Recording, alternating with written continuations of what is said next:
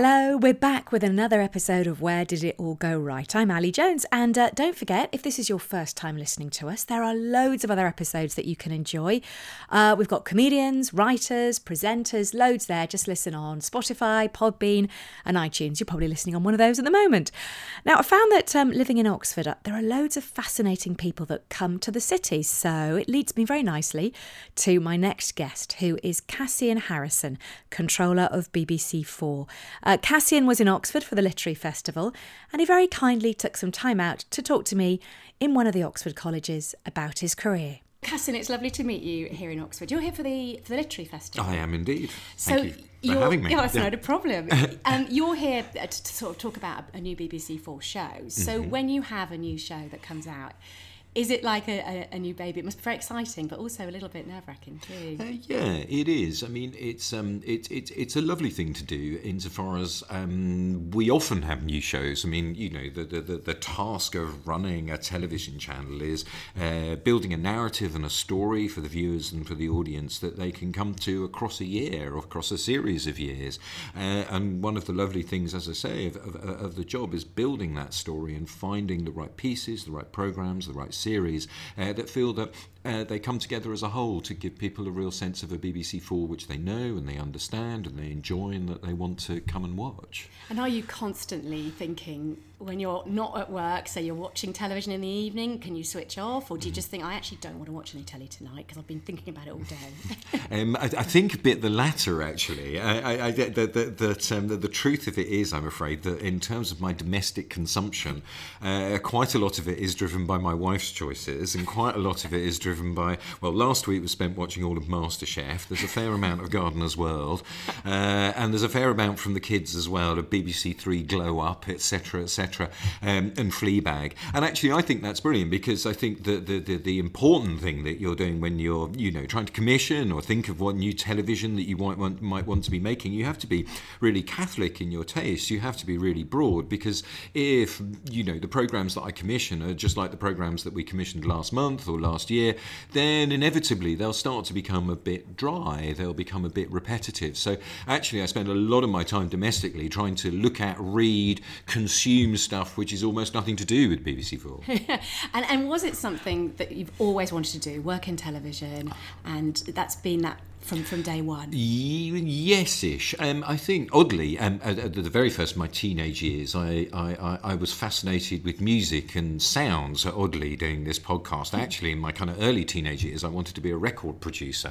Uh, I was obsessed with kind of, you know, eighties synth pop and the Human League and all the rest of it. And there was a, a, a seminal producer called Martin Rushent who basically knew how to wire lots of gadgets together in order to make, you know, rather good records. And that was what I wanted to do. Uh, and then I I, I was corrupted, actually, by... Um Uh, basically, at school, these these casting agents turned up uh, who were casting for a drama, which was uh, actually going to be on the well, it went ended up going out on the second night ever of Channel Four, uh, and it was called Tang Yan Kipperbanks, a bit of a cult hit now. I think you can still find it on the internet. Anyway, it was a school, it was a teenage kind of teen romance drama set in the set in the war, and they were casting for the class of kids. So it wasn't the stars of the show, but nevertheless, the class of kids that would be that would feature throughout this drama. And they turned up, and for some reason they thought that um, uh, I fitted the bill, so I got to be one of the, the, the kids doing this. And then I spent this extraordinary two weeks in the summer of God knows when in the mid-eighties, um, uh, uh, uh, being picked up from school in a rather nice minibus and taken to another school where they were filming. It was glorious weather. Periodically you'd be ushered into a room to be filmed, this classroom, but most of the time there was a kind of twenty-four hour on standby catering truck, which would just feed you bacon sandwiches as long as you wanted. Oh, you were corrupted, weren't you? I was, and I got to just lie on the grass and eat myself silly. And anyway, and then behind the camera, you know, when you were hauled into this room for the bits of filming, was this very cool man uh, who was in fact called was Michael Apted, who went on to become a kind of major Hollywood director. And I kind of looked at him and I thought, God, he's cool. I'd quite like to be him.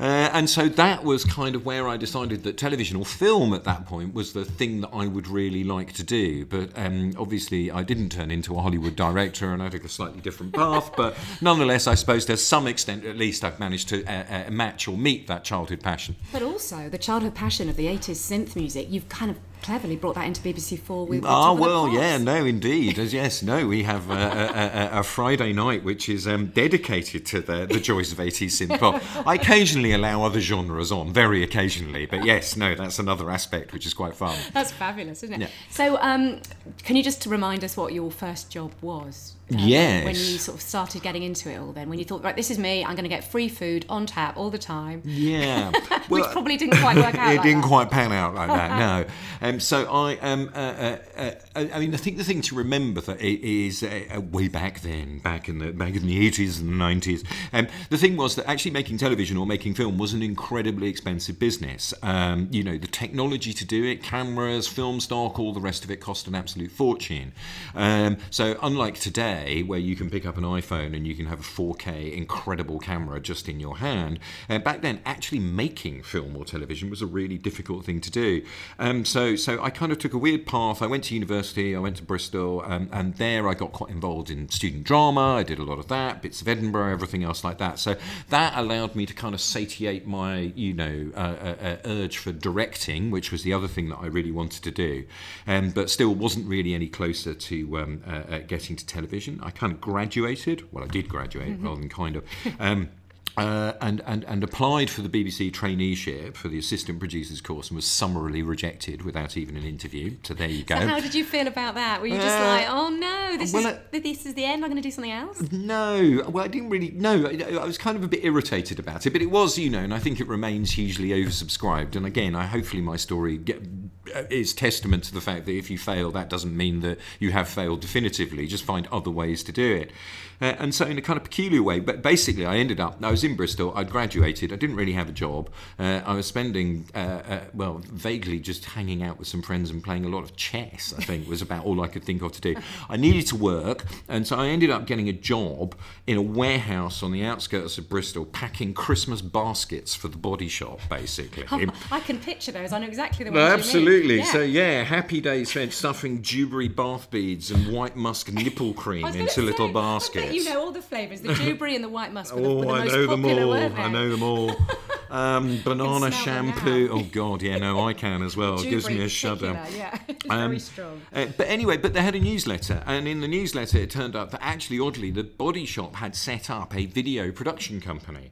Um, uh, which was making kind of corporate videos for, for them and for other people, and they needed somebody to come and um, uh, well, this is somewhat bizarre, but basically they decided that what they wanted to do was we were weak, it was quite kind of forward thinking. They decided that they wanted to do a uh, video newsletter for all the body shops, um, and what they basically needed, because back then there was no internet as it were, was they needed somebody who would go in every Thursday night and would take the master of this weekly newspaper and would copy six hundred fifty videos video cassettes, put them all into individually labelled jiffy bags, and then take them to the post office and post them. Um, and so, yeah, so that was basically that my first job you. as close to te- as television, which is basically, you know, being a, a duplication assistant in a corporate video company. I love the fact that from Dewberry Body Wash, you get to become the controller of B B C four, but there's quite a few hurdles before the, the, you get the, there. The, there's a bit of a trajectory, but yeah. But anyway, they, they were lovely, the people that run it. In fact, they're still friends, um, and um, and they had an edit suite and they had all kinds of equipment, and, and I suppose the advantage of doing kind of corporate videos rather than broadcast television was that, you know, it was doing things like the safety video for British Airways or kind of films for the post office on how to look after your van. um, but you I taught myself to edit, so I was editing those, so that was good, and then they kind of decided that they would let me go and try and make a few of these things, and because they're like three minutes long or five minutes long or seven minutes long, actually it wasn't too much risk to the people running the company, and I was really keen on doing it, and um, and I did pretty well at it, well, and I did a good job. job. I learnt on the job, which is a terrific thing to do. So, yeah. you know, again, still having aspirations to do, you know, magnificent broadcast television, but I would say if someone gives you the opportunity to make a video for the post office about vans, grab it. Just you know, do you it. don't know where it'll lead. Yeah. Um, and where did that lead then, the Body Shop? So, well, did that for a while, and then it did get to a point where I was kind of thinking that, you know, in the end, what I was doing, I was doing things with the Royal Bank of Scotland, et cetera. And you do get to a point where you think, I'm not sure how much longer I can make stuff for um, uh, uh, uh, people who are basically getting paid to watch what you're doing, because that's what's happening, is people at work being forced to watch this stuff. Um, I did get the, which I still have, the Bill Stewart Award for Outstanding Newcomer to Corporate Video. So that still stays at home. Very that's happy with that. BAFTA, that is. Absolutely. um, but, but, but, but the thing that was really useful about what I'd been able to learn was, as well as doing the directing and making the videos, was this thing of learning to edit. And I always kind of recommend people, as well as kind of, if you do want to get into t- media or do, do that kind of thing, get yourself a craft as much as a skill, uh, something that you can do that involves operating a piece of equipment, be it camera, be it editing or whatever. Uh, and I was able to use the editing. Basically, I had a friend who worked at a, another documentary production company, and they needed somebody who wanted, needed a, they needed somebody to edit them a showreel. So I went and edited them a showreel. They were very happy with the showreel. And then they had a documentary, they had a documentary about Jerusalem, uh, which for the Discovery Channel, which I think four different production companies had tried to complete and had kind of failed. uh, and, the, and the guy who ran the company thought, well, if he wants to edit, let's get him to edit. So I was shown into this room that basically all four walls were covered with videotape of the, all of these companies had filmed to try and make this documentary. I said, right, there you go. Here's a room full of material and you've got three weeks to finish this documentary. That, you see, uh, that might give some people a panic attack, but you were just like, I'm up for the challenge. Yeah, why not? Yeah. You know, worth a go.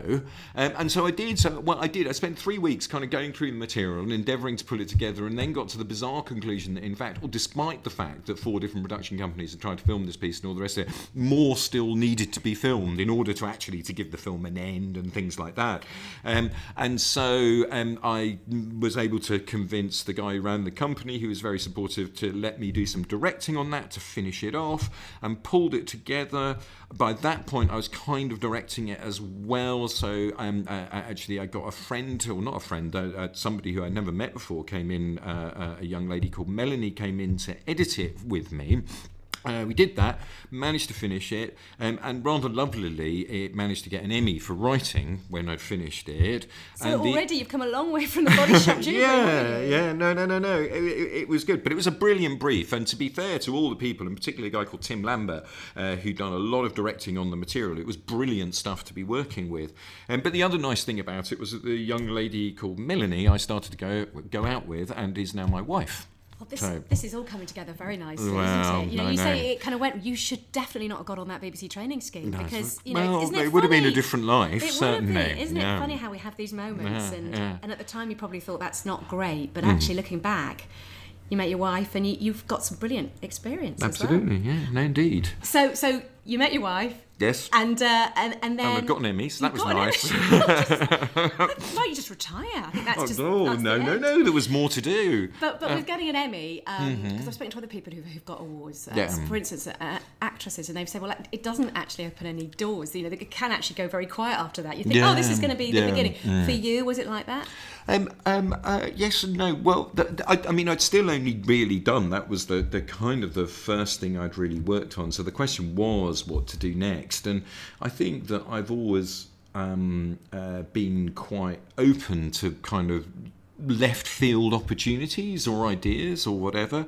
And so oddly, actually, via Mel, who I was then, who was then my girlfriend, she did a lot of current affairs editing. Um, and I met the, one of the companies that she worked with a lot, and a guy called David Henshaw, who still runs a, a brilliant current affairs company called Hard Cash Productions. Um, and they had, um, uh, th- th- th- they'd come, this was pooh, nineteen ninety-nine or whatever, and they'd come across some extraordinary footage of, um, well, awful footage really, in, uh, that had been smuggled out of Taliban Afghanistan, uh, of uh, a woman being executed on Kabul football pitch and the stadium in the goalmouth. Um, and had um, and gone to Channel Four, to Dorothy Byrne, who still again still runs Channel Four News and Current Affairs, and said, "Shall we try and make a film about this and what's going on in Taliban Afghanistan?" Because mm-hmm. it was completely closed to the outside mm-hmm. world, um, and and and uh, for for for some strange reason, as it were, he had the idea that um, uh, that. actually, to be fair, I'd done another series by that point on ancient Greece. So I'd done a kind of very blue chip series for P B S and the B B C. But very uh, different. On the, from very different, yeah. yeah. But I think David Henshaw and Dorothy as well kind of thought that it would be really interesting to get somebody who had this kind of quite blue chip history. You know, I was very kind of cinematic in the way that I directed, and asked somebody like that to work on a current affairs film. Mm. And so it was a combination of myself, uh, an amazing cameraman called James Miller, and a reporter called Syra Shah. And basically the three of us were told, right, go into Taliban Afghanistan um, and see what you can come back with about what it's like there. Is that terrifying? Um, a bit, yeah. Yeah, um, uh, yeah, a bit, and, and complicated as well, because what you were endeavouring to do was make a documentary in a country that had banned all filmmaking. Um, and also what we had to do, because we couldn't get in there just clean, we did have to get visas, so we ended up in the hilariously archiving process of endeavouring to get visas to go and film in a country where all filming was banned. uh, but somehow or other, managed we managed to do it. I think I ended up spending about three months sitting in a, in a hotel room in Peshawar, going to the Af, because there were very few Afghan embassies even then, going to the Afghan embassy every day to see if we could get this goddamn visa. Finally it came through, uh, and we ended up um, uh, heading in finally to go and film in Afghanistan. We drove to Kandahar uh, on, and I remember on the first day, with all kinds of, you know, this again was kind of two thousand or whatever it was, and, you know, technology again has transformed then. So we were trying to film with hidden cameras, which were just hilariously rubbish and involved kind of handy cams in bags with holes cut on the side, which was kind of just so obvious. Anyway, so so within about half an hour of arriving in Kandahar, we managed to get busted by the Taliban secret police for filming an onion cellar. So that uh, did not last long, did it's it? It's not good. Uh, so I kind of taken, we were, we were, we were summarily taken to the head of this kind of secret police headquarters. I was bundled out of the van as the producer and taken to a basement. And I have to say, the tragedy is how much the world has changed since then, because there was still a kind of elegant ba- balance of kind of respect amongst all parties then, which now would just be so dangerous. But they sat me down, they gave me a cup of tea, and they just said, hand over the tapes. And in one pocket I had a blank tape that the cameraman had slipped me, and the other one had the rushes, and I thought, and I couldn't remember which pocket was oh, which. No. So, but luckily, I did the right pocket and gave them the blank one. And they sent us on our way, and they just said, look, bugger off out of town and go to Kabul. The next place was Kabul, so we ended up going to Kabul. But weren't you really worried that you had got the footage and that you were going to get discovered, and you were going to... You've got yeah. to have some sort of confidence and, uh, well, balls to kind of... Just you do. do I know, I know. I mean, I'm slightly, looking back on it, kind of a bit, kind of, you know, uh, uh, uh, uh, surprised at my courage. But as I say, the world was a bit different then, and there was a kind of um, an accepted grammar or dance about how journalists worked in in, in, in, in places like that. I mean, these, you know, I, I, look, I'm not disputing, or I, there's no way around the fact that the Taliban were and still are an extraordinarily unpleasant, vicious, you know, and even psychotic regime, and they were doing appalling things. And you know, and that is the fun. You know, the film we came back with is absolutely heartbreaking. Mm.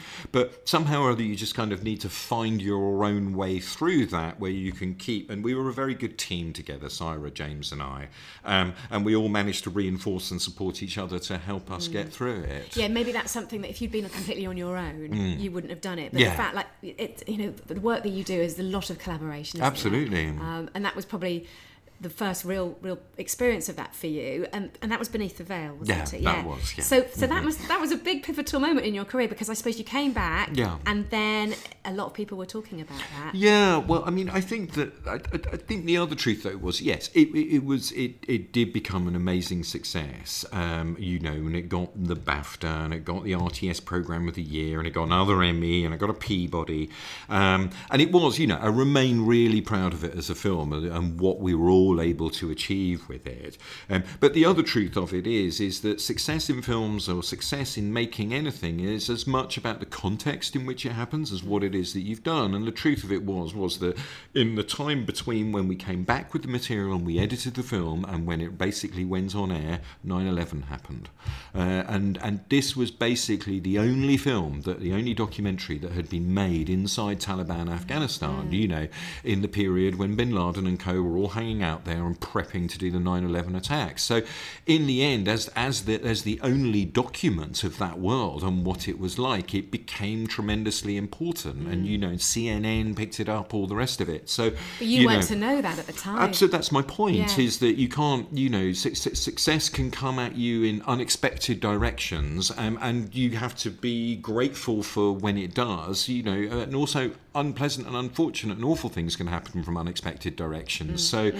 one can't feel that one is in control or that you can design a career. Mm. I think the only thing that you can do, as I say, when I kind of thought, okay, well, I will take this on as a current affairs film, although I've got no experience making current affairs, is if you're given an opportunity, just grab it, yeah, I think. Yeah, be brave. Yeah, and, it, and, it, yeah. and it paid off. And, and you say you didn't have any experience in current affairs. Mm. So...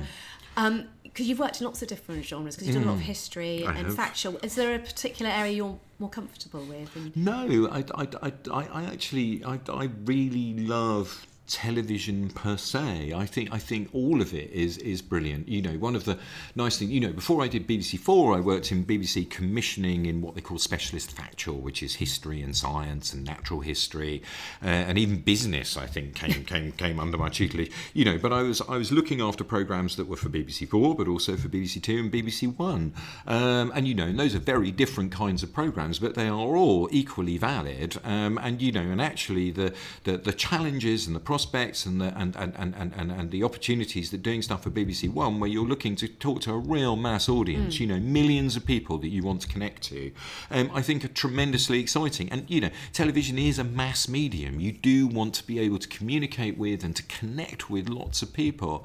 Um, and I think it's just simply that that excites me, about how to craft and how to find subjects and then turn them into stories that people will enjoy and get, get real pleasure from.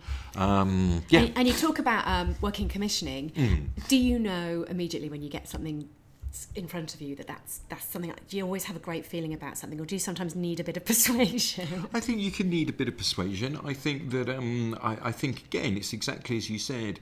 Um, anything the, the the thing with making films or television is ne- it's never a solitary process. It's always about collaboration, and it's always about working with people. You know, and I can read something and.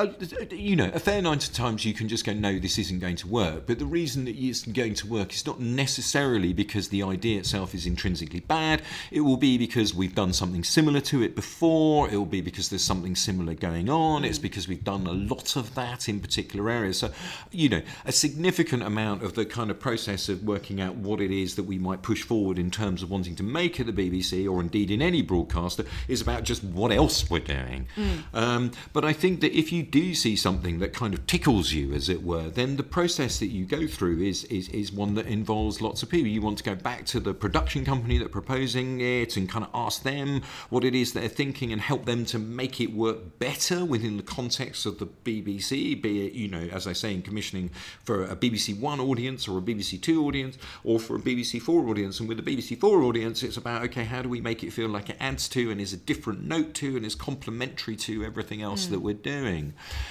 And when you worked uh, in commissioning, did you mm. miss that being on the front line with Ooh. a camera? I'm often asked that, oh, yes. I'm sorry. no, no, no, it's no. It's a really fair though, question. No, I think I do still miss it. I mean, there is... um, um, uh, There's a brilliant upside in making stuff and being out there and directing. There is also this bit, which is the truth of it, which is that, for me anyway, you know, I take take take what I do whenever I do it very, very seriously. And directing is a is is a stressful thing, because you're there on the day. There's a crew there. There's lots of people there. You've arranged for certain things to happen on that day, and you need to make sure that they happen. Well, it all so costs money, doesn't it? It, it all costs a lot, of, and sometimes some of the things that I were doing, it It was costing a hell of a lot of money by the time you had three helicopters and everything else.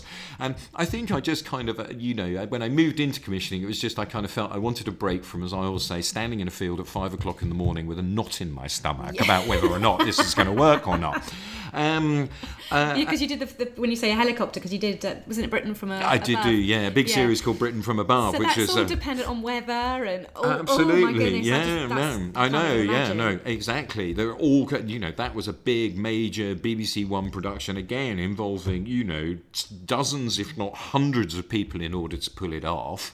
Um, and, and, and you have, as with your bit in the gra- you know, in the grand scheme, if you are directing something, you have a fair bit of responsibility to make sure that it goes well. Um, you know, and it did, it was brilliant. And together we managed to achieve a, a really brilliant series that I think, you know, still stands the test of time. Um, but no, I think that um, it's not that I think that I would never go back to making things or, or however, but I do also enjoy, and it's a different process, but it's it has enough similarities and a lot of similarities, this process of helping other people to come to and make their ideas as good as mm. they possibly can mm. be, I think is still a lovely and amazing and rewarding thing to do. And when you were working in commissioning, mm. did you then at some stage think, I've got, did you have a plan? Did you think, oh, I really want to do is run a television channel? No, or is it something that no, just sort of again, happened? It was, yeah, no, it kind of slightly happened, uh, and I was slightly surprised, and I was slightly surprised that people thought I could run a television channel, I suppose. Well, it's a big job. Yeah, no, it, it is, absolutely, no, and I'm immensely grateful for having been given the opportunity. No, I, I would say that I'd, I'd probably been, um, I probably should have endeavoured to plan my career more than I have. Again, then if you plan and it doesn't go to plan, it's not so good, is it? I think that's possibly right. I think, as I say, I think it's about if an opportunity turns up, grab it as hard as you can if it feels like the right one. And and, and the B B C four job was just simply, um, you know, a moment which was the, the guy who had been doing it, Richard Klein, who'd been doing a brilliant job of it, um, wanted to move on and do something different, and so the vacancy appeared, and so I applied for it. I mean, I had been... You know, I knew, I'd been doing a lot of work with Janice Hadlow, who ran B B C Two at that time. So I had a fairly good sense of, you know, what it was and how the channels worked and everything else like that. So I was in a good position to do it. But, you know, by the time that I'd applied and gone through all of the application process, I, yes, I really, really wanted the job. Uh, but there was no sense that I thought I would definitely get the job. So it was a wonderful thing to get at. Yeah. And, uh, and, and people are like, I haven't got a clue how... A day-to-day, I mean, no day obviously is the same, but you've mm. got a team. Mm. You're not the only person working out who's got, what's going to go on the channel. Not at all, no, no. no. So it's a, a massive team effort and yeah. lots of meetings. And yeah. and uh, can you give us a sense of a sort of typical day, if there was a typical day? Yeah, I mean, I think that so, so there, there, there are kind of two bits of it, which is, one of which is, the first of which is, as it were, dealing with or working out what it is that we're going to commission and what we're going to um, uh, uh, what it is that we're going to put on the channel, and that is uh, really that's that's driven by the, the well the commissioners, the, you know the, the the people that I once was one. Mm. So uh, the B B C has commissioning teams for all of its different genres. So with B B C four, there's a lot of music and a lot of arts and some specialist factual like science and history. And really, those teams, which are driven by their own heads of commissioning, what they'll tend to do is that they'll um, have gathered ideas together, and then every couple of weeks or so we have what's called a routine where they'll come in with a selection of ideas, and we'll sit down and we'll talk them through about which we feel are right, which we feel are definitely wrong, which might need a bit more work. And so that's the ongoing kind of, as it were, development process that we have to kind of get to things being commissioned. And then the second part of it is then once, we, once we've got the stuff, which is how do we deploy it, how do we play it out on the channel? So where do we schedule it? How How do we schedule it so that it works against other channels, so that it keeps the B B C four story running across the year? What is it that we're going to promote? Which things do we do trails for? How can we market things in order that audiences will find out about them? Uh, what are we going to do on social media? So the, the, the as it were, the audience-facing bit of B B C four, how do we arrange that and how do we structure that so that it tells a really good story for the audiences? I'm exhausted now. I don't, you, you don't realise there's so much that, well, that's going yeah, into it. You well, can, no, but as you say, subtle, there's a though. lot of people, yeah. you know, and, and, and, and they're all really good at what they do. Mm. So, you know, mm. it's a privilege for me to be able to be not even in the middle of it, but just having that contribution to what they're all doing. Sure. And a lot of people love B B C four. It's, mm-hmm. a bit, it's a bit like Radio Three, and if you fiddle with it in a bad way, mm-hmm. they're not going to, they're going to tell you about it, I imagine. Yeah. So... It's it's like having something that's that's very special, and and I suppose the ethos of B B C four, if, if people don't know what it is, mm-hmm. it's it's a very sort of safe and and lovely place to sort of to, to be thinking, isn't it? Would you yeah. agree with that? Yeah, I mean, we have a kind of the, the motto of it, which was, I think, the the motto almost, or its kind of slogan, as it were, which was which was kind of originally defined almost when it launched a long time ago, but I think still uh, holds incredibly true, is that everybody needs a place to think, uh, and I think that's a lovely kind of tagline mm. for what B B C four offers. Um, but um, you know, in terms of how we shape it and how we talk to the audiences, it's really important for me that, that it should feel, although that's quite a distinct thing and quite a singular thing in the broadcasting landscape, it's still really important to me and to everyone involved that it should talk to the broadest audience possible. And I think one of the things that I'm proudest of, in a way, is that the what you might call the demographic split of the audience, that is how many posh people and how many not so posh people are there mm. watching the channel, is exactly the same as B B C One. So in technical parlance, the A B C One C two D split is the same as B B C One. So what I, I, I feel really proud of, and proud of all the people that make the programmes and commission the programmes for the channel, is that we find we find a way to do, you know, what can be quite intellectual subjects mm. in a way that anyone feels that they can come to it and they can enjoy something and they can get something from it. And I think I think that's that's a That's a brilliantly B B C thing to be able to do. And I think a great example of that is the Bros documentary. Oh, yes. That every, I mean, can you just tell us how that came about? Because, I mean, everyone says it was a surprise hit of Christmas. Yeah. Did you think... No, this is gonna this is gonna be quite big. No, I mean, I mean, I'm really gratified it was. I mean, I loved it as a film. I mean, it's a very pecu- it's, it's it's a bit of a peculiar piece of television because it's really not what you expect. Um, but um, I, I I'm I'm a huge fan. I mean, obviously, music is a big thing at B B C Four. Uh, we do it every Friday night, and we look at all kinds of things. But this felt really singular because what it did, which very few music documentaries do, is it kind of showed the reality of the tensions and the personalities that that, that, that, that that can exist in the world of music, um, and that also how the pressures of it and the pressures of fame can can can um, you know, push people in extraordinary directions. And one of my all-time favourite music documentaries is a film about Metallica called Some Kind of Monster, which if anyone no one's seen, I do recommend. It's like it's like the Bros documentary but with heavy metal, which is again another band kind of having a meltdown, um, but again it's kind of warts and all, and you see everything. And I think watching the Bros film was, it's just simply that it opens with them screaming and tearing a strip out of each other, and I watched that and I thought, God, we've got to put this on the telly, it's just brilliant.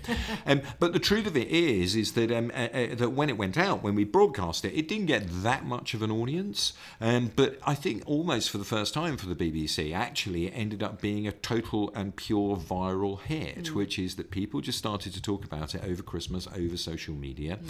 and the audience on iPlayer just grew and grew and grew and grew, and it did become this extraordinary phenomenon. Um, but I think what's absolutely lovely about it is that there's one moment in the film, because they are they're, they're an extraordinary pair, but they are absolutely, I mean, they're, they're kind of slightly mad as cats, but they are also absolutely lovely with it. And there's this bit where one of them, I think it's Luke, plaintively complains that Britain has never t- really taken us to its heart. Um, but the truth of it is is that post that documentary, they really have become kind of national treasures. Yes. To the extent that they came in for a meeting uh, with me just in January after the success, because, you know, even the B B C feels it should, you know, pony up for a cup of tea when someone makes something that good. Um, so it was. You know, I think we stretched as far as fruit and cake as well. um, but anyway, it's just the reaction in the office was hilarious, because there were just, you know, people crawling over desks to kind of touch the hem of their clothes.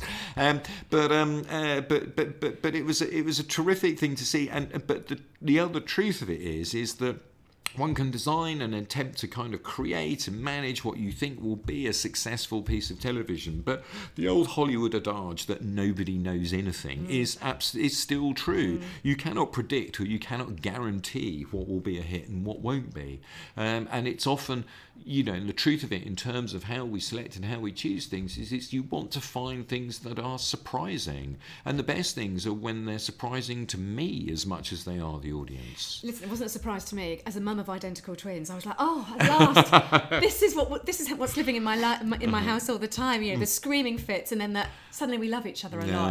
It's, it's well, a fasc- well, I wouldn't say it's fascinating. Well, I'm an only child, so I just looked at it with the eye of an alien, just going, what is going on with these people? And it's been nominated for a BAFTA as well. Yeah, it's been nominated for three BAFTAs. Sorry, so three. yeah, no, That's... no, no. So also, so the doc itself, and then for camera work and for editing, and I have to say, it's a phenomenally edited film. So fingers crossed that they'll do really well with yeah, it. Yeah, that's a, and that must be a really proud moment for you that you saw that from the beginning, and and not only, you know, it's a great thing that, to be a part of, but lots of people loved it too. Yeah, yeah. As part of your time um, as the boss, what else have you been really proud of? Because the slow stuff that's been going on, yeah, that's been well, great. I mean, the thing that I, do, I mean, but come back to that, and that's been brilliant. But the thing that I'm particularly proud of right now, which um, which I'll mention now, because hopefully by the time this is out, it'll still be on iPlayer, is just last week we did a series on the Yorkshire Ripper, mm. uh, called the Yorkshire Ripper Files, um, and this has been uh, uh, what it is is it's a kind of three-part deep dive into the um, uh, the story of the investigation into Peter Sutcliffe, um, uh, and. Um,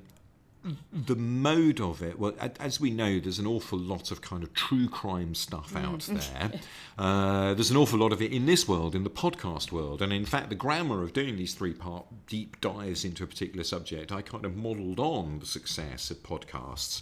But I think what's phenomenally good about this is it builds on a previous series we did on Ruth Ellis called The Ruth Ellis Files, is that Um, it has a really singular and brilliant journalistic take. It's owned, the storytelling is owned by this phenomenal filmmaker, Lisa, McWilli- Lisa Williams.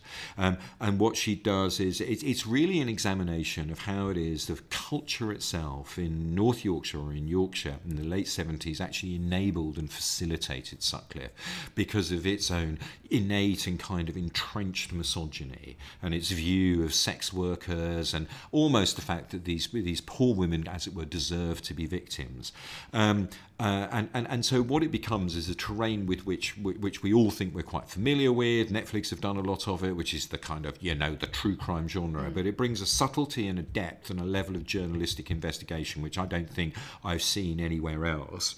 And then the other fabulous thing about it is that also the audiences have really responded to that. It's had a brilliant critical response. It's taking an area which you know people will be interested in, but really giving it a very singular B B C four lift in mm. terms In terms of the depth and detail which it goes into, um, and, and it's just phenomenally rewarding to see, you know, brilliant work by a brilliant filmmaker and a whole team working with her as well really get the uh, response that it has. I'm so proud of it. That's amazing. And and for you, your job, you're obviously, I'm sure you're constantly learning new stuff because there's so much on the channel that is is well, it's just so much knowledge going on there, yeah, isn't it? You must no, love no, that. no, no. Well, I mean, I think it goes back to, and I think I think it might be kind of, you know, one of one of one of the the elements which hopefully makes me a good fit for running the channel, and I think I probably touched on a couple of times now, is just curiosity. I mean, I love finding out more about more about more things.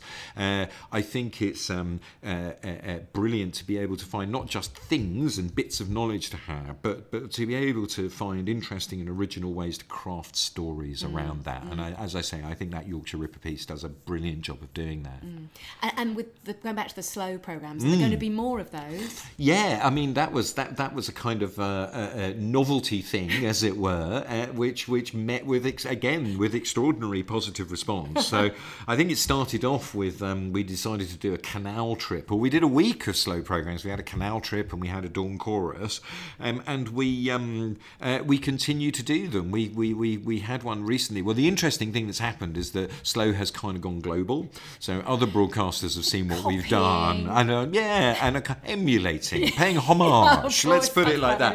Um, but um, but the Australians are, are quite into it, and they did a brilliant thing, which was a kind of real-time... Well, it wasn't real-time, because I think the journey takes about two days, uh, but a train journey all the way across Australia. Uh, so we picked that up from them. We showed that, oh, God, not so long ago, about six months ago. That did phenomenally well. Uh, somebody else I knew had basically filmed aerials all the way along the Great Wall of China, so we turned that into a wonderful kind of slow odyssey along the Great Wall of China. That did brilliantly. Do you um, remember when you had that meeting, that first idea, and was there a bit of sort of when somebody said it, everyone was like, oh. Yeah, no, well, it was, yeah, no, it was, it was a, a, a wonderful woman called Emma Willis, I think, who's the first uh, first person to suggest it. She'd worked in um, uh, B B C commissioning. She now runs a production company called twenty twenty. And I think really it was her who first came and kind of tugged me on the shoulder and kind of said slow. And I must admit, my reaction was, you what? uh, but, uh, but but Emma is a singular she genius. Well. Yeah, yeah, she is a singular genius. And she managed to convince me that this was a good thing to do. Uh, and we built it out of that, and it's been a rather it's become a rather lovely franchise, which um, I am kind of you know surprised at, but audiences still really respond to and yeah. really enjoy. And it's um it's an interesting thing how that kind of world of kind of kind of non-narrative, or it does have narrative, and we've made sure the slow pieces do have narrative, but it's just a very knocked back narrative, as it were. But that kind of world which doesn't follow the pace and grammar of conventional television has only emerged and become more and more popular. And when you look at YouTube and things like A S M R videos and kind of, you know, there's wonderful things of just the process of people making things. I'm, I'm always really alive to that kind of interesting opportunity about how you can um, uh, shift and bust and push, push at the edges of the kind of conventional grammars of what television should be. And, and as the boss, you have to be a real listener, don't you? And you say she was a singular genius, so you have to be really open to new ideas. Yeah, you particularly do. Particularly on B B C four, I think. Yeah, well, I think I think the um, uh, I think that's the job. Is that what you you know the, the, the great opportunity of B B C four, and which is you know some people have said it's the best job in telly, and I don't necessarily disagree. Is that um, I have the space and the headroom to be pretty wildly experimental if I want to be, and that's you know and that's what. You know, the Director General and Charlotte, who runs the kind of television content division, that's what they, they really enjoy about what I do. So, you know, we might do slow television. I might do, you know, a bonkers thing with the B B C's Research and Development Department where we decide to build an artificial intelligence and let that run the channel for a night. Although, you know, the proviso with that one was to make sure, and I told them in no uncertain terms, to make sure that it didn't run it any better than I well, did. Well, yeah, that, uh, there is a big problem with that, isn't there? But actually, there wasn't a challenge. It was always going to be a bit more rubbish. But uh, uh, but but no, but th- th- th- th- those opportunities to do, you know, and we've done other things, like brilliant series of monologues, which we did. We did recent ones with Lenny Henry around the Windrush. We did a brilliant series with Vicky Svetherston last summer around the hundredth anniversary of women getting the vote. You know, finding really bold new interesting ways to work with really brilliant creative partners that don't have to fall within the kind of standard grammar of what we think television mm, is. Mm. That's one of the brilliant opportunities at B B C four. So, um, looking back, the, the pivotal moments of how you got to all those things that you've been so proud of. Mm. I mean, the the Dewberry in the Body Shop uh, packing, but, that's, but that was, uh, you know, we laugh about it, but that, that was a big sort of thing of stepping out on your own, maybe out of a comfort comfort zone and, and learning on the job. And then it yeah. sort of led to lots of, what what, yeah. what, what for you would be the, the big sort of turning points that got you to where you are I th- now? I, th- I think it is the bits where you kind of, you slightly do step off the cliff edge. Mm. I think that, um, and you don't quite know what you're going to encounter. I mean, I wouldn't say that going to go and work in a, in, in, in, in a warehouse for the Body Shop in the outskirts of Bristol, Bristol sounds like like it's stepping off a cliff edge, but it was just that, you know, there is that liminal moment, isn't there, when you li- leave university and you suddenly think, oh God, I actually have to go and get a job. Yeah. uh, and, and and actually I think it's quite easy to be kind of locked into end up being kind of locked into a bit of stasis about that, because you know whatever I do next, that will determine what I do for the rest of my life. Um, but I think there was a bit of cliff edge, which is in the end, I'm not going to get too pious about this, and I am just going to go and get some money uh, and do this and kind of, you know, Uh, uh, uh, get to know Dewberry bath beads better than I ever thought I would. But something came out of that by virtue of just stepping off that cliff. I think, you know, agreeing to go to Afghanistan whilst not really knowing how to do current affairs, just because I really wanted to go there and see what it was like. I handing think that, that was tape. Another one. Absolutely, handing over that tape or whichever. And I think, you know, I think it's just a case of, I mean, I've done other bonkers things, like I was asked to go and develop virtual reality chariot rides in Palo Alto and Silicon Valley for six months with Sun Microsystems, which again I just went, yeah, all right, I'll go and do that. And how did that work out? Did they? Did they? Work well? No, I mean it was appalling. Okay. I mean, but I mean this was again, this was about twenty years ago. But I mean, it, I, I'm still quite proud that I was doing virtual reality twenty years ago. But no, it was absolutely dreadful and looked appalling. But nevertheless, it was just that thing of going and just going to a completely different culture uh, and just immersing yourself in it and just seeing what comes out of it. Yeah. I think that's really good. I think what strikes me is, is with your career, is, yeah, definitely going for it, being very brave, but mm. also having a real passion and absolutely loving what you do, because yeah. um, you know, what you could have done when you left university is you could have said, well, okay, this isn't working out, and I'm going to go and work in a in a bank or something. Yeah. Um, yeah. And, and it's it's having all those opportunities and, and travelling as well, and, and meeting lots of different amazing creative people, because yeah. it's a real collaborative job, which absolutely. We've talked on as well. If um, you wanted to give any advice to anyone who wants to get into telly, what would you say? Go and do a job that might not necessarily think that might, might not fit the bill. Yeah. No, I think that um, I I see. I think it's two things. The first of which is the um, feed your curiosity, because television is a business that, that if one's involved within it and you want to build a career in it, it will always present you with new challenges or different things that you probably haven't encountered before, um, and, and, and, and you want to be the kind of person that enjoys that and enjoys getting to grips with a situation that you haven't done before, um, and, and, and enjoys just the basic principle of finding out new things, which I think is fundamentally the thing that drives me. Um, but I think the other thing which is useful, which I do say to people starting out, it goes back to this thing of the editing, which is that um, it's Or, you know, particularly in the early days of my career, it was all very well and good to be good with, you know, writing a script or dealing with words or having some ideas. But the thing that really stood me in good stead, and who knows, if it all goes wrong, it may yet stand me in good stead again in the future, is that I do know how to sit down in front of an Avid or a non-linear editing system and edit a programme. Sure. Um, and I think that, you know, that knowledge of how television comes together, but also just having that simple skill, which is hireable, that cr- hireable craft skill, is just a really useful backstop as well. Yeah, yeah, no, really, really good advice. And what should we all be watching on B B C four in the next couple of months? What's Ooh, the big thing to look out for? What's coming up? Looking back on the... Uh, uh, the so iPlayer. we've got we've got a, a, a, a bit artsy, but I think it's absolutely beautiful, kind of three-part series on the life of Rembrandt, which just looks stunning and kind of brings Rembrandt to life in a way that um, I don't think he's, he has been before, and it kind of ties into, I think, it's an anniversary, Lord knows which, I think the five hundredth, three hundredth anniversary was worth of something. Something, yeah. Anyway, there's a reason for it, but it's also a really beautiful series of television. Um, Um, we've got a, a couple of brilliant new um, uh, uh, uh, Saturday night dramas, which I know that people really enjoy, coming down the line. Ooh. I know, nice bit of nice bit of more foreign detectiveness. Borgeness. Sorry, sort of, sort of with Borgen. Yeah, yeah, no, not Borgen. Genre. I think Below the Surface might be the next big one, which is really good, which is coming back. But that is brilliant. That's mm. really good. Um, uh, and what other joyous bits? Sorry, proms. Oh, yeah, there's proms. There's wonderful Young Dancer of the Year coming up. We've got a bit of a dance season going on at the moment with some fantastic um, uh, uh, performances from, you know, some of the greatest choreographers there are. That sounds so much to look forward to. Cassian, it's been a pleasure to talk to you and, and hear about all your career and, and your great advice as well. Thank you so much. Thank you so much for having me. Hope you enjoyed the dulcet tones of Cassian, and I know I always say this, but if you could subscribe and rate and tell other people about the podcast, that would really, really help. Uh, you can follow us on Twitter at Where Go Right. Loads of news on there of upcoming guests. Uh, thanks to Georgie, who produced the pod this week. Uh, Megan is looking, I'm not joking here, she's looking after three stallions in Colombia. I'm not sure how things are going. Communication is a bit uh, on and off. But uh, Georgie is here in Oxford uh, and she's been brilliant looking after the podcast uh, while Megan's been away. But she's going travelling as well. What is it with people wanting to get away from me? Um, but thank you so much, Georgie. And we will see you next week.